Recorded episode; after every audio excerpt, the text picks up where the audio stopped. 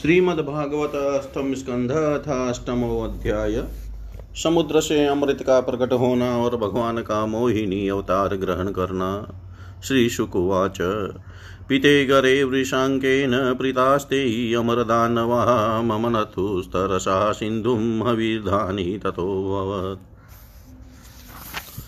तामग्निहोत्रीं ऋषयो जगृहु ब्रह्मवादिन यज्ञस्य देवयानस्य मेधियाय विषये नृप ततः उच्चैस्रवा नाम हयो भूचन्द्रपाण्डुर तस्मिन् बलिस्पृहां चक्रैनेन्द्र ईश्वरशिक्षया तत ऐरावतो। नाम वारणेन्द्रो विनिर्गत, दन्ते चतुर्भिश्वेताद्रैहरन् भगवतो महिम् कौस्तुभाख्यमद्भुतरत्नं पद्मरागो महो दधे तस्मिन् हरिस्पृहां चक्रै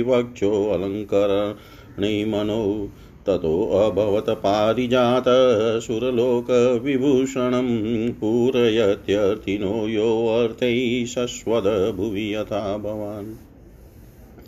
ततश्चाप्सरसो जाता निष्कण्ठय सुवासस रमण्यस्वर्गिणां वल्गुगतिलीलावलोकने। ततश्चाविर्भूत साक्षात् श्रीरमा भगवत परा रञ्जयन्ती दिशकान्त्या विद्युत्सौदामनीयता।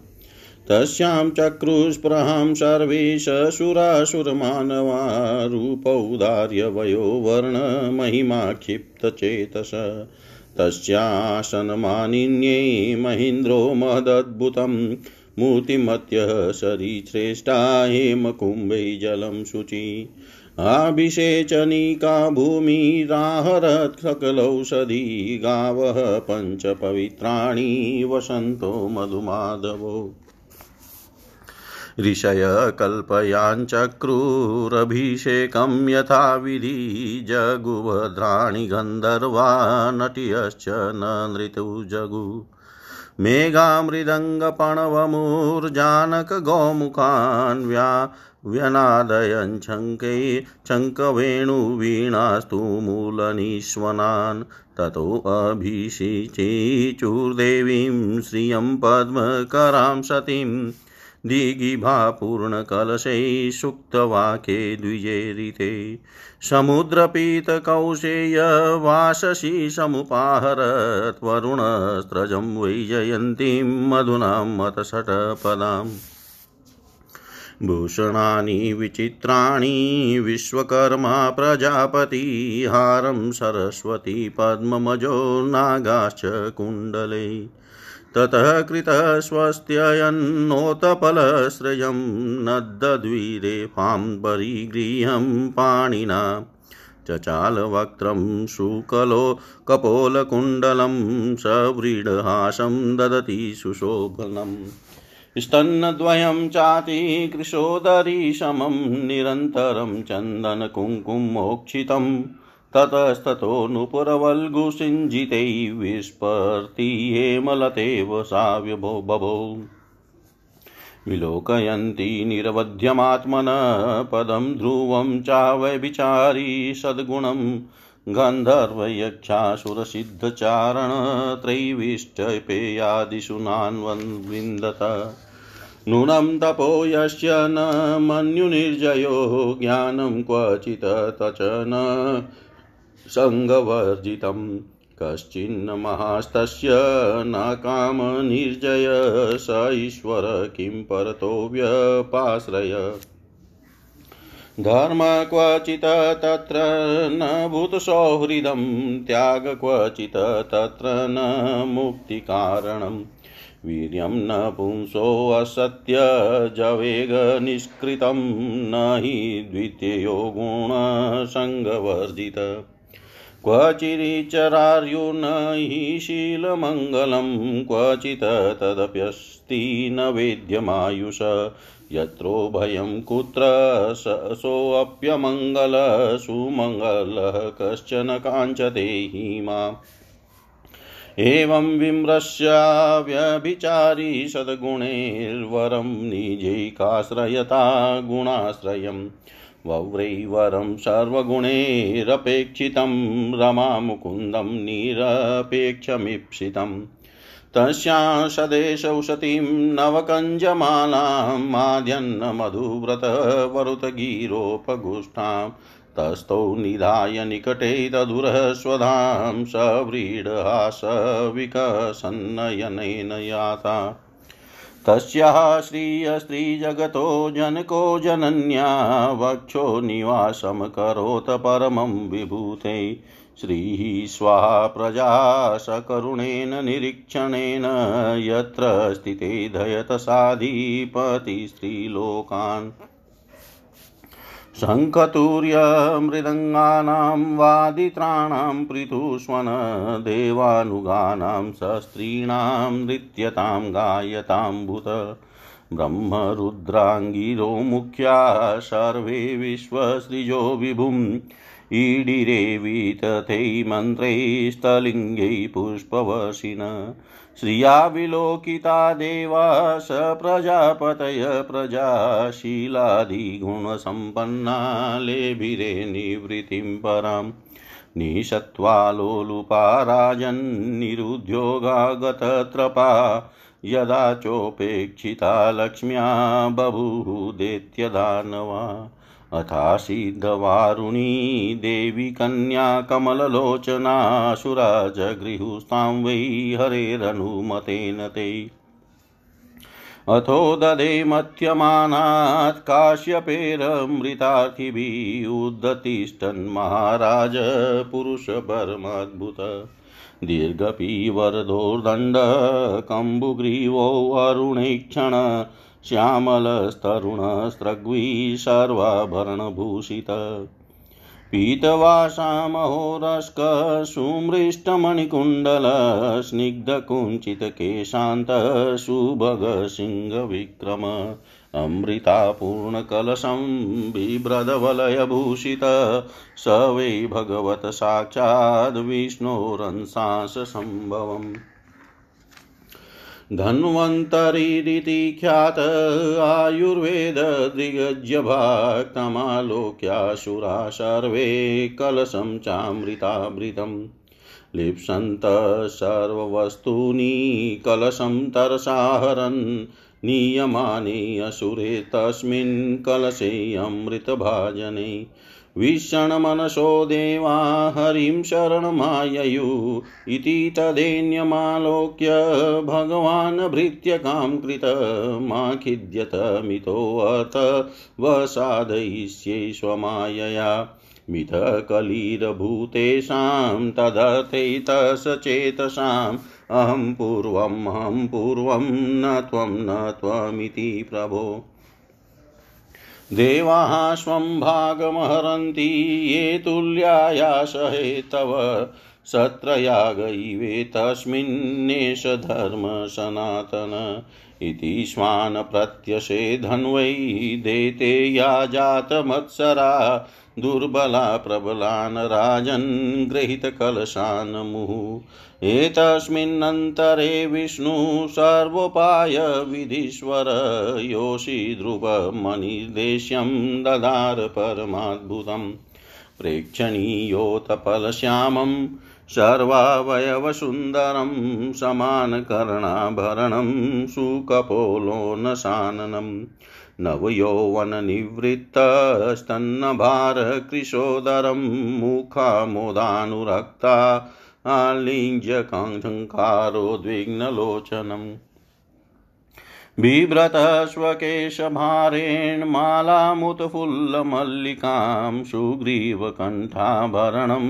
सुभुजाङ्गद वा ससुभुजाङ्गदभूषितं विरजाम्बर विरजाम्बरसंवीतनितम्बद्वीपशोभया काञ्च्या प्रविलसद्वल्गुचलचरणनुपुरम् सव्रीडस्मितविक्षिप्तभ्रुविलासावलोकने दैत्ययुतपचेत सुकाममुदीपयन्मुः दैत्ययुतपचेत सुकाममुदीपयन्मुः श्री सुखदेव जी कहते हैं, इस प्रकार जब भगवान शंकर ने विष पी लिया, तब देवता और असुरों को बड़ी प्रसन्नता हुई। वे फिर नए उत्साह से समुद्र मथने लगे। तब समुद्र से कामधेनु प्रकट हुई। वह अग्निहोत्र की सामग्री उत्पन्न करने वाली थी, इसलिए ब्रह्मलोक तक पहुँचाने वाले यज्ञ के लिए उपयोगी पवित्र घी, दूध आदि प्राप्त करने के लिए ब्रह्मवादी ऋषियों ने उसे ग्रहण किया। उसके बाद ऊँचे श्रवा नामक घोड़ा निकला। वह चंद्रमा के समान श्वेत वर्ण का था, बलि ने उसे लेने की इच्छा प्रकट की, इंद्र ने उसे नहीं चाहा। क्योंकि भगवान ने उन्हें पहले से ही सिखा रखा था। तदनंतर ऐरावत नाम का श्रेष्ठ हाथी निकला। उसके बड़े बड़े चार दांत थे, जो उज्जवल वर्ण कैलाश की शोभा को भी मात करते थे। तत्पश्चात कौस्तुभ नामक पद्मराग मणि समुद्र से निकली। उस मणि को अपने हृदय पर धारण करने के लिए अजित भगवान ने लेना चाहा। परीक्षित, इसके बाद स्वर्गलोक की शोभा बढ़ाने वाले कल्प वृक्ष निकला, वह याचकों की इच्छाएँ उनकी इच्छित वस्तु देकर वैसे ही पूर्ण करता रहता है, जैसे पृथ्वी पर तुम सबकी इच्छाएँ पूर्ण करते हो। तत्पश्चात अप्सराएँ प्रकट हुई, वे सुंदर वस्त्रों से सुसज्जित एवं गले में स्वर्ण हार पहने हुई थी। वे अपनी मनोहर चाल और विलास भरी चितवन से देवताओं को सुख पहुँचाने वाली हुई। इसके बाद शोभा की मूर्ति स्वयं भगवती लक्ष्मी देवी प्रकट हुई। वे भगवान की नित्य शक्ति हैं। उनकी बिजली के समान चमकीली छटा से दिशाएँ जगमगा उठी। उनके सौंदर्य, औदार्य, यौवन रूप, रंग और महिमा से सबका चित खींच गया। देवता, असुर, मनुष्य सभी ने चाहा कि ये हमें मिल जाए। स्वयं इंद्र अपने हाथों उनके बैठने के लिए बड़ा विचित्र आसन ले आए। श्रेष्ठ नदियों ने मूर्तिमान होकर उनके अभिषेक के लिए सोने के घड़ों में भर भर कर पवित्र जल ला दिया। पृथ्वी ने अभिषेक के योग्य सब औषधियाँ दी। गौों ने पंचगव्य और वसंत ऋतु ने चैत्र वैशाख में होने वाले सब फल, फूल फल उपस्थित कर दिए। इन सामग्रियों से ऋषियों ने विधि पूर्वक उनका अभिषेक संपन्न किया। गंधर्वों ने मंगलमय संगीत की तान छेड़ दी। नर्तकियाँ नाच गाकर नाचने गाने लगी। बादल सदेह होकर मृदंग डमरू ढोल नगारे, नरसिंगे शंख वेणु और वीणा बड़े ज़ोर से बजाने लगे। तब भगवती लक्ष्मी देवी हाथ में कमल लेकर सिंहासन पर विराजमान हो गई। दिग्गजों दिग्गजों ने जल से भरे कलशों से उनको स्नान कराया। उस समय ब्राह्मण गण वेद मंत्रों का पाठ कर रहे थे। समुद्र ने पीले रेशमी वस्त्र उनको पहनने के लिए दिए। वरुण ने ऐसी वे जयंती माला समर्पित की, जिसकी मधुमय सुगंध से भौरे मतवाले हो रहे थे। प्रजापति विश्वकर्मा ने भांति भांति के गहने, सरस्वती ने मोतियों का हार, ब्रह्मा जी ने कमल और नागों ने दो कुंडल समर्पित किए। इसके बाद लक्ष्मी जी ब्राह्मणों के स्वस्त्ययन पाठ कर चुकने पर अपने हाथों में कमल की माला लेकर उसे सर्वगुण संपन्न पुरुष के गले में डालने चली। माला के आसपास उसकी सुगंध से मतवाले हुए भौरे गुंजार कर रहे थे। उस समय लक्ष्मी जी के मुख की शोभा अवर्णनीय हो रही थी। सुंदर कपोलों पर कुंडल लटक रहे थे, लक्ष्मी जी कुछ लज्जा के साथ मंद मंद मुस्कुरा रही थी। उनकी कमर बहुत पतली थी, दोनों स्तन बिल्कुल सटे हुए और सुंदर थे। उन पर चंदन और केसर का लेप किया हुआ था। जब वे इधर उधर चलती थी, तब उनके पायजेब से बड़ी मधुर झनकार निकलती थी। ऐसी जान पड़ता था ऐसा जान पड़ता था मानो कोई सोने की लता इधर उधर घूम फिर रही है। वे चाहती थी कि मुझे कोई निर्दोष और समस्त उत्तम गुणों से नित्य युक्त अविनाशी पुरुष मिले तो मैं उसे अपना आश्रय बनाऊँ, वर्ण करूँ। परंतु गंधर्व यक्ष सुर सिद्ध चारण देवता आदि में कोई भी वैसा पुरुष उन्हें न मिला। वे मन ही मन सोचने लगी कि कि कोई तपस्वी तो है, परंतु उन्होंने क्रोध पर विजय नहीं प्राप्त की है।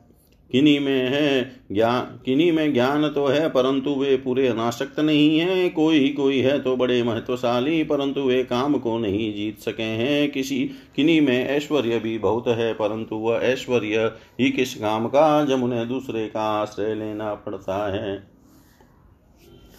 किन्हीं में धर्माचरण तो है, परंतु प्राणियों के प्रति वे प्रेम का पूरा बर्ताव नहीं करते। त्याग तो है, परंतु केवल त्याग ही तो मुक्ति का कारण नहीं है। किन्हीं किन्हीं में वीरता तो अवश्य है, परंतु वे भी काल के पंजे से बाहर नहीं है। अवश्य ही कुछ महात्माओं में विषया शक्ति नहीं है, परंतु वे तो निरंतर अद्वैत समाधि में ही तल्लीन रहते हैं। किसी किसी ऋषि ने आयु तो बहुत लंबी प्राप्त कर ली है, परंतु उनका शील मंगल भी मेरे योग्य नहीं है। किन्हीं में शील मंगल भी है, परंतु उनकी आयु का कुछ ठिकाना नहीं।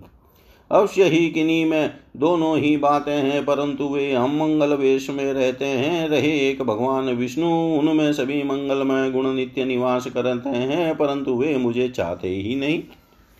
इस प्रकार सोच विचार कर अंत में श्री लक्ष्मी जी ने अपने चिरभिष्ट भगवान को ही वर के रूप में चुना, क्योंकि उनमें समस्त सदगुण नित्य निवास करते हैं। प्राकृत गुण उनका स्पर्श नहीं कर सकते और अनिमा आदि समस्त गुण उनको चाह करते हैं। परंतु वे किसी की भी अपेक्षा नहीं रखते। वास्तव में लक्ष्मी जी के एकमात्र आश्रय भगवान ही हैं। इसी से उन्हीं ने, उन्होंने उन्हीं को वर्ण किया। लक्ष्मी जी ने भगवान के गले में वह नवीन कमलों की सुंदर माला पहना दी, जिनके चारों ओर झुंड के झुंड मतवाले मधुकर गुंजार कर रहे थे। इसके बाद लज्जापूर्ण मुस्कान और प्रेम पूर्ण चितवन से अपने निवास स्थान उनके वक्ष स्थल को देखती हुई वे उनके पास ही खड़ी हो गई। जगत पिता भगवान ने जगत जननी समस्त संपत्तियों की अधिष्ठात्री देवी श्री लक्ष्मी जी को अपने वक्ष स्थल पर ही सदा सर्वदा निवास करने का स्थान दिया। लक्ष्मी जी ने वहाँ विराजमान होकर अपनी करुणा भरी चितवन से तीनों लोक लोकपति और अपनी प्यारी प्रजा की अभिवृद्धि की।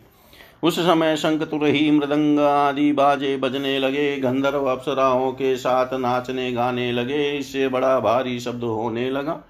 ब्रह्मा रुद्र अंगिरा आदि सब प्रजापति, पुष्प वर्षा करते हुए भगवान के गुण स्वरूप और लीला आदि के यथार्थ वर्णन करने वाले मंत्रों से उनकी स्तुति करने लगे।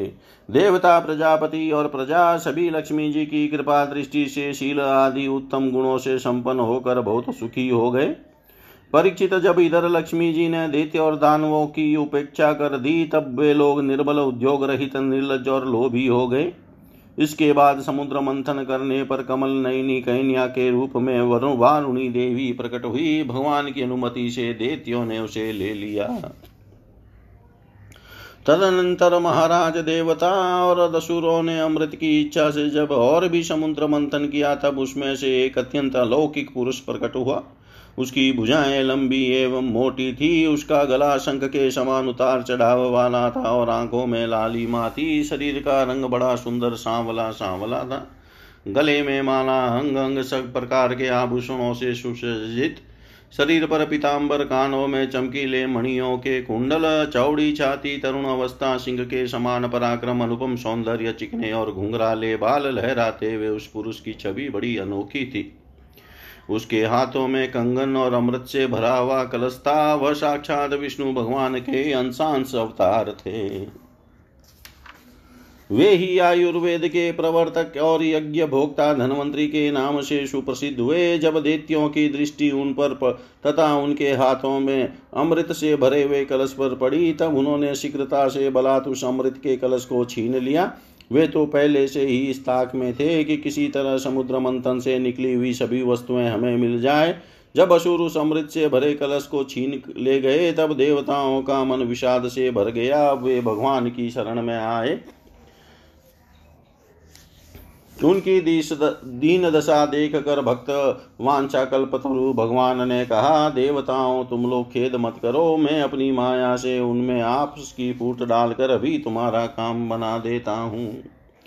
परीक्षित अमृत लोलोप देत्यों में उसके लिए आपस में झगड़ा हो गया। सभी कहने लगे, पहले मैं पीऊँगा, पहले मैं, तुम नहीं तुम नहीं। उनमें जो दुर्बल थे, वे उन बलवान दैत्यों का विरोध करने लगे, जिन्होंने कलश छीन कर अपने हाथ में कर लिया था। वे ईर्ष्यावश धर्म की दुआही देकर उनको रोकने और बार बार कहने लगे कि, भाई देवताओं ने भी हमारे बराबर ही परिश्रम किया है। उनको भी यज्ञ भाग के समान इसका भाग मिलना ही चाहिए। यही सनातन धर्म है। इस प्रकार इधर देत्यों में तू तू में में हो रही थी और उधर सभी उपाय जानने वालों के स्वामी चतुर शिरोमणि भगवान ने अत्यंत अद्भुत और अवर्णनीय स्त्री का रूप धारण किया। शरीर का रंग नील कमल के समान श्याम एवं देखने ही योग्यता अंग प्रत्यंग बड़े ही आकर्षक थे। दोनों कान बराबर और कर्णफूल से सुशोभित थे। सुंदर कपोल, ऊँची नाशिका और रमणीय मुख नई जवानी के कारण स्तन उभरे हुए थे और उन्हीं के उभार से कमल पत्री पतली हो गई थी। मुख से निकलती हुई सुगंध के प्रेम से गुनगुनाते हुए भौरे उन पर टूट पड़ते थे, जिससे नेत्रों में कुछ घबराहट का भाव आ जाता था। अपने लंबे के सपाशों में उन्होंने खिले हुए बेले के पुष्पों की माला गूंथ रखी थी। सुंदर गले में कंठ के आभूषण और सुंदर भुजाओं में बाजूबंद सुशोभित था। इनके चरणों के नुपर मधुर ध्वनि से रुंझुन रुंझुन कर रहे थे और स्वच्छ साड़ी से ढके नितंब द्वीप पर शोभायमान कर धनी अपनी अनुटी छटा छिटका रही थी, अपनी सल्लज मुस्कान नाचती हुई तिरछी भौएँ और विलास भरी चितवन से मोहिनी रूपधारी भगवान दित्य सेनापतियों के चित में बार बार कामोद्दीपन करने लगे। इति श्रीमद्भागवते महापुराणे पारमहंस्यां सहितायाम् अष्टम स्कन्धे भगवन्मायोपलम्बनं नाम अष्टमोऽध्याय। सर्वं श्रीशां सदाशिवार्पणम् अस्तु। ॐ विष्णवे नम, ॐ विष्णवे नम, ॐ विष्णवे नमः। श्रीमद्भागवत अष्टम स्कंध अथ नमोऽध्याय मोहिनी रूप से भगवान के द्वारा अमृत बांटा जाना श्री शुकुवाच ते अन्योऽन्यतो वसुरः पात्रं हरन्तरस्त्यक्तसौहृदा क्षिपन्तो दस्युधर्माण आयान्तीं ददृशु स्त्रियम् अहो रूपमहो धाम अहो अस्यानवं वय इति ते तामभिधृत्य पप्रचुजातहृच्छया का त्वं कञ्जपला साक्षी कुतो वा किं चिकित्ससि कस्यासि वदवामोरुमत्नन्तीव मनांसिन न। वयं त्वामरैदेत्यै सिद्धगन्धर्वचारणै नास्पष्टपूर्वां जानीमो लोके शोषश्च कृतो कुतो नृभिः।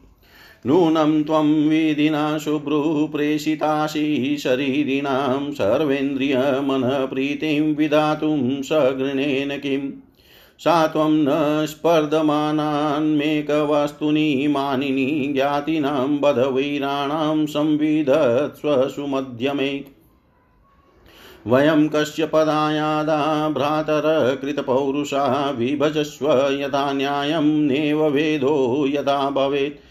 इत्युपामन्त्रितौ दैत्यै मायायो सिद्ध्व वपुहरिप्रहस्य रुचिरापाङ्गै निरीक्षन्निदं ब्रवीत् श्रीभगवानुवाच, कथं कस्य पदायादाः पुंश्चल्यां मयि सङ्गता विश्वासं पण्डितो जातु कामिनीषु न याति। शालावृकाणां स्त्रीणां च स्व स्वैरीणां सुरद्विषसख्यान्याहुरनित्यानि नूनं, नूत्नं नूत्नं विचित्वान्। श्रीशुकुवाच इति ते ज्वेलितैस्तस्याश्वस्तमनसोऽसुराजः शुभार्वगम्भीरं ददुष चामृतभाजनम् ततो गृहीत्वामृतभाजनं हरिबभाष ईशित स्मितशोभया गिरा यद्यभ्युपेतं क्व च साध्वसाधु वा कृतं मया वो विभजे सुधामि माम्। इत्यभिव्याहतं प्रमाणविधस्तस्यास्ततः तथ्येन्वमंसत अतिपोष्य कृतस्नाना हुत्वा च विषान्मलं दत्त्वा गोविप्रतेभ्यः कृतस्वस्त्ययनाद्विजै यतोपजोषं वांसासि परिधाया हतानि ते कुशेषु प्रावीन् सन् सर्वै प्रागग्रेष्वभिभूषिता। प्राङ्मुखेषु, पविष्टेषु, सुरेषु, दितिजेषु च धूपामोदितशालायां जुष्टायां माल्यदीपकै। तस्यां नरेन्द्रकरभोरुरुषोत्कूल श्रोणीतटालसगतिमदविवलाक्षी सा कूजति कनकन्नूपुरसिञ्जितेन् कुम्भस्तनीकलशपाणिरथाविवेश तां श्रीसखीं कनककुण्डलचारुकर्णनाशाकपोलवदनां परदेवताख्यां संवीक्षय सम्मुहुरुत् स्मितवीक्षणेन देवासुराविगल, विगलितस्तन्पट्टिकान्ताम् असुराणां सुदादानं सर्पाणामिव दुर्नयं मत्वा जातिनृशंसानां न तां व्यभजद्यच्युत। कल्पयित्वा पृथक्पङ्क्तिरुभयेषां जगत्पतिः ताश्चोपवेशयामास स्वेषु स्वेषु च पङ्क्तिषु। दैत्यानगृहीतकलशौ वञ्चयन्नुपसञ्चरे दुरस्थान् पाययामास जरामृत्युहरां सुधाम्। ते पालयन्त समयं सुरा स्वकृतं नृप तूष्णीमाशन् कृतस्नेहा स्त्रीविवादजुगुप्सया। तस्यां कृतातिप्रणया प्रणया पायकातरा बहुमानेन चाबधानोचु किंचन विप्रियम्। देवलिङ्गप्रतिच्छन्न स्वभानुदेवसंसदि प्रविष्टसोमं पिबचन्द्रार्काभ्यां च सूचित। चक्रेण क्षुरधारेण जहार पीबतः शिरहरिस्तस्य कबन्धस्तु सुधया प्लावितोऽपतत शिरस्त्वमरतां नितमजो ग्रहमचीक्लरित्पत यस्तु पर्वाणि चन्द्रार्कावभिधावति वैरधि। प्रीतप्रायेऽमृतै देवै भगवान् लोकभावन पश्यतां सुरेन्द्राणां स्वं रूपं जगृहे हरि। एवं सुरासुरगणा समदेशकाल हेल हेल्वथ कर्ममतयोऽपि फले विकल्पः। तत्रामृतं सुरगणा फलमञ्जा शरणया शरणान्नः दैत्याः यदयुज्यते सुवर्ममनोवचोभिर्देहात्मजादिषु नृभिस्तत्सतः पृथक्त्वात्। तैरेव सद्भवति यत्त क्रियते पृथक्त्वात्। सर्वस्य तद्भवति मूलनिषेचनं यत्। सर्वस्य तद्भवति मूलनिषेचनं यत्।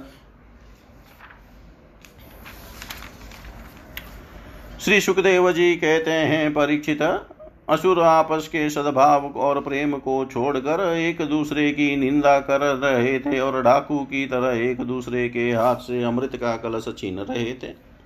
इसी बीच में उन्होंने देखा कि एक बड़ी सुंदरी स्त्री उनकी ओर चली आ रही है। वे सोचने लगे, कैसा अनुपम सौंदर्य है, शरीर में से कितनी अद्भुत छटा छिटक रही है। तनिक इसकी नई उम्र तो देखो, बस अब वे आपस की लाग डांट भूल कर उसके पास दौड़ गए। उन लोगों ने काम मोहित होकर उससे पूछा, कमल नयनी, तुम कौन हो? कहाँ से आ रही हो? क्या करना चाहती हो? सुंदरी, तुम किसकी कन्या हो? तुम्हें देखकर हमारे मन में खलबली मच गई है। हम समझते हैं कि अब तक देवता, दैत्य, सिद्ध गंधर्व, चारण और लोकपालों ने भी तुम्हें सस्पर्श तक न किया होगा। फिर मनुष्य तो तुम्हें कैसे छू पाते? सुंदरी अवश्य ही विदाता ने दया करके शरीरधारियों की संपूर्ण इंद्रियों एवं मन को तृप्त करने के लिए तुम्हें यहाँ भेजा है। मानिनी, वैसे हम लोग एक ही जाति के हैं, फिर भी हम सब एक ही वस्तु चाह रहे हैं, इसलिए हम में डाह और वैर की गांठ पड़ गई है। सुंदरी, तुम हमारा झगड़ा मिटा दो, हम सभी कश्यप जी के पुत्र होने के नाते सज्ञे भाई हैं। हम लोगों ने अमृत के लिए बड़ा पुरुषार्थ किया है, तुम न्याय के अनुसार निष्पक्ष भाव से इसे बांट दो। जिससे फिर हम लोगों में किसी प्रकार का झगड़ा न हो। असुरों ने जब इस प्रकार प्रार्थना की, तब लीला से स्त्री वेश धारण करने वाले भगवान ने तनिक हंसकर और तिरछी चितवन से उनकी ओर देखते हुए कहा, श्री भगवान ने कहा, आप लोग महर्षि कश्यप के पुत्र हैं और मैं हूँ उल्टा। आप लोग मुझ पर न्याय का भार क्यों डाल रहे हैं? विवेकी पुरुष स्वेच्छाचारिणी स्त्रियों का कभी विश्वास नहीं करते। दैत्यों, कुत्ते और भयविचारिणी स्त्रियों की मित्रता स्थायी नहीं होती। वे दोनों ही सदा नए नए शिकार ढूंढा करते हैं। श्री सुखदेव जी कहते हैं, परिचित मोहिनी की प्रयास भरी दैत्यों के मन में और भी विश्वास हो गया। उन लोगों ने रहस्यपूर्ण भाव से हंसकर अमृत का कलश मोहिनी के हाथ में दे दिया। भगवान ने अमृत का कलश अपने हाथ में लेकर तनिक मुस्कुराते हुए मीठी वाणी से कहा, मैं उचित या अनुचित जो कुछ भी करूँ, वह सब यदि तुम लोगों को स्वीकार हो तो मैं यह अमृत बांट सकती हूँ। बड़े बड़े देतियों ने मोहिनी की यह मीठी बात सुनकर उसकी बारी की नहीं समझी, इसलिए सबने एक स्वर से कह दिया स्वीकार है। इसका कारण यह था कि उन्होंने मोहिनी के वास्तविक स्वरूप का पता नहीं था। इसके बाद एक दिन उपवास करके सबने स्नान किया। भविष्य से अग्नि में हवन किया, गौ ब्राह्मण और समस्त प्राणियों को घास, चारा, अन्न, धान आदि का यथा योग्य दान दिया। तथा ब्राह्मणों से स्वस्थयन कराया अपनी अपनी रुचि के अनुसार सबने नए नए वस्त्र धारण किए और उसके बाद सुंदर सुंदर आभूषण धारण करके सबके सब उनको उन कुशासनों पर बैठ गए, जिनका अगला हिस्सा पूर्व की ओर था। जब देवता और दैत्य दोनों ही धूप से सुगंधित मालाओं और दीपकों से सजे सजाए भव्य भवन में पूर्व की ओर मुँह करके बैठ गए, तब हाथ में अमृत का कलश लेकर मोहिनी सभा मंडप में आई। वह एक बड़ी सुंदर साड़ी पहने हुई थी, नितंबों के भार के कारण वह धीरे धीरे चल रही थी। आँखें मद से विवल हो रही थी, कलश के समान स्तन और गज गज सावक की सुंड के समान जंगाएँ थी। उसके स्वर्ण अनुपुर अपनी झनकार से सभा भवन को मुखरित कर रहे थे। सुंदर कानों में सोने के कुंडल थे और उसकी नासिका कपोल तथा मुख बड़े ही सुंदर थे। स्वयं पर देवता भगवान मोहिनी के रूप में ऐसे जान पड़ते थे। मानो लक्ष्मी जी की कोई श्रेष्ठ सखी वहाँ आ गई हो। मोहिनी ने अपनी मुस्कान भरी चितवन से देवता और देत्यों की ओर देखा तो वे सब के सब मोहित हो गए। उस समय उनके स्तनों पर से अंचल अंचल कुछ खिसक गया था। भगवान ने मोहिनी रूप में यह विचार किया कि असुर तो जन्म से ही क्रूर स्वभाव वाले हैं। इनको अमृत पिलाना, सर्पों को दूध पिलाने के समान बड़ा अन्याय होगा। इसलिए उन्होंने असुरों को अमृत में भाग नहीं दिया। भगवान ने देवता और असुरों को अलग अलग पंक्तियाँ बना दी और फिर दोनों को कतार बाँध कर अपने अपने दल में बिठा दिया।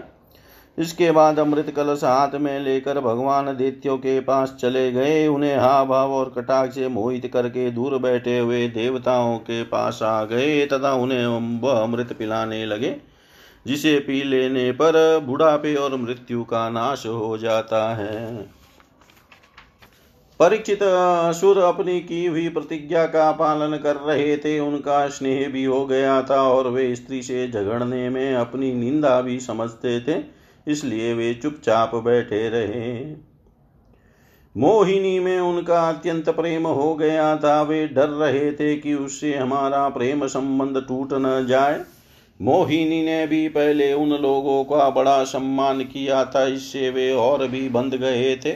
यही कारण है कि उन्होंने मोहिनी को कोई अप्रिय बात नहीं कही। जिस समय भगवान देवताओं को अमृत पिला रहे थे, उसी समय राहु दैत्य देवताओं का वेश बनाकर उनके बीच में आ बैठा और देवताओं के साथ उसने भी अमृत पी लिया। परंतु तत्क्षण चंद्रमा और सूर्य ने उसकी पोल खोल दी। अमृत पिलाते पिलाते ही भगवान ने अपने तीखी धार वाले चक्र से उसका सिर काट डाला। अमृत का संसर्ग न होने से उसका धड़ नीचे गिर गया। परंतु सिर अमर हो गया और ब्रह्मा जी ने उसे ग्रह बना दिया। वही राहु पर्व के दिन पूर्णिमा और अमावस्या को वैर भाव से बदला लेने के लिए चंद्रमा तथा सूर्य पर आक्रमण किया करता है। जब देवताओं ने अमृत पी लिया, तब समस्त लोगों को जीवन दान करने वाले भगवान ने बड़े बड़े देत्यों के सामने ही मोहिनी रूप त्याग कर अपना वास्तविक रूप धारण कर लिया। परिचित देखो देवता और दैत्य दोनों ने एक ही समय, एक स्थान पर एक प्रयोजन तथा एक वस्तु के लिए एक विचार से एक ही कर्म किया था, परंतु फल में बड़ा भेद हो गया। उनमें से देवताओं ने बड़ी सुगमता से अपने परिश्रम का फल अमृत प्राप्त कर लिया, क्योंकि उन्हें उन्होंने भगवान के चरण कमलों की रज का आश्रय लिया था। परंतु उससे विमुख होने के कारण परिश्रम करने पर भी असुरगण अमृत से वंचित ही रहे। मनुष्य अपने प्राण, धन, कर्म, मन और वाणी आदि से शरीर एवं पुत्र आदि के लिए जो कुछ करता है, वह व्यर्थ ही होता है, क्योंकि उसके मूल में भेद बुद्धि बनी रहती है। परंतु उन्हीं प्रण आदि वस्तुओं के द्वारा भगवान के लिए जो कुछ किया जाता है, वह सब भेदभाव से रहित होने के कारण अपने शरीर, पुत्र और समस्त संसार के लिए सफल हो जाता है। जैसे वृक्ष की जड़ में पानी देने से उसका तना, टहनिया और पत्ते सब के सब सींचे जाते हैं, वैसे ही भगवान के लिए कर्म करने से वे सब के सब, सबके लिए हो जाते हैं। इति श्रीमद्भागवते महापुराणे पारमहंस्यां संहितायां। पारमहंस्यां सहितायाम् अष्टम अमृतमतने नमोऽध्याय सर्वं श्रीशां सदाशिवार्पणम् अस्तु। ॐ विष्णवे नम, ॐ विष्णवे नमः, ॐ विष्णवे नमः।